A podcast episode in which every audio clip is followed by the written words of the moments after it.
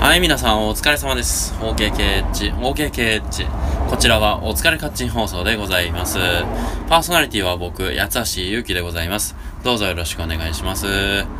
はい、昨日からちょっと喉が荒れ気味の八橋ゆうきでございます。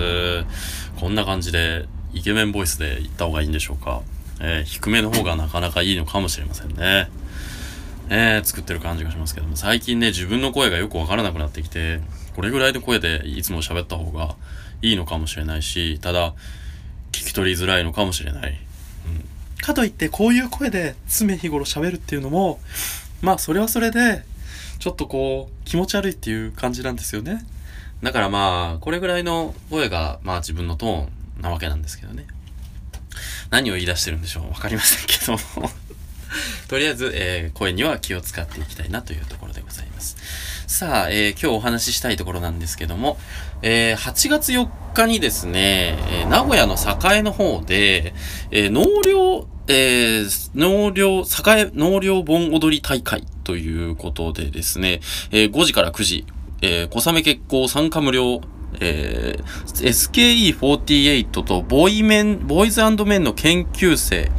えー、あとですね、栄ボンダンス道中なんかなんちゃらちゃんちゃなとかね、いっぱい来るみたいですよ。で、なんかその、8月4日ってね、こう、イベントがむちゃくちゃ重なってて、やばいんですよ。で、その名古屋の納涼盆踊り大会にしろ、えっ、と、岡崎の方でですね、あのー花火大会もあったりするし、まあ、夏らしいイベントがね、どんどん増えてくるような感じでございまして、えー、ちょっと盆踊りに関してはね、行ってみたいんですよね。うん。なんかとにかく何でもいいからちょっとこう、盆踊りしたいっていう、盆踊り欲っていうのは、こう、花火、夏になると花火と盆踊りは絶対一回はやりたいっていう思いが僕にはありまして、去年も花火を一回だけでも見たいっていうことで、えー瀬戸のね、えー焼き物祭りに滑り込んで見に行ったっていうことがありましたし、盆踊り自体も地元のね、盆踊り大会みたいなのにちょろっと参加して盆踊りしたしっていうことで、あのーうん、地元帰ってきてやっぱり、花火と盆踊りは欠かせない、夏には欠かせないということでね。えー、岡崎の花火を見るか、えー、栄の納涼盆踊り大会に出るかっていうとこなんですけど、まあ、岡崎はね、人でぐっちゃぐちゃでしょうね。なので、まあ天気にもよりますけれども、こう浴衣を着てね、えー涼しげな格好で、えー、さっそうと電車に乗り、栄に行き、えーそして、こう、盆踊りをひたすら、ゆるーくやって、そして帰ってくると。いいじゃないですか、ねそれが、こう、例えばね、えー例えばリア充ばっかり見ることになったとしてもですよ。ね、そこはもう、こう、一心不乱に踊り念仏でございます。ひたすら、えーこ、ここに来年は彼女と来るんだというふうに思いながら踊れば良いんではないでしょうか。はい。盆踊りと言いますと、あのーやっぱ一番有名なのは、あの、炭鉱節でございますよね。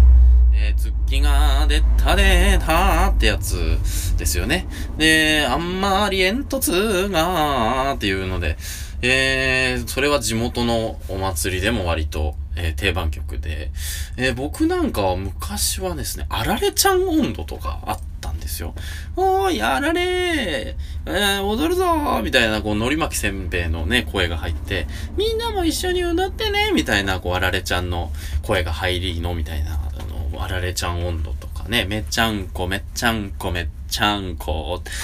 ご存知の方いらっしゃるかな？うん。あとは何だったかな？あと森山温度。えーここ僕の住んでるの森山区なので、こう森山区の盆踊りのオリジナルソングもあるらしいんですよね。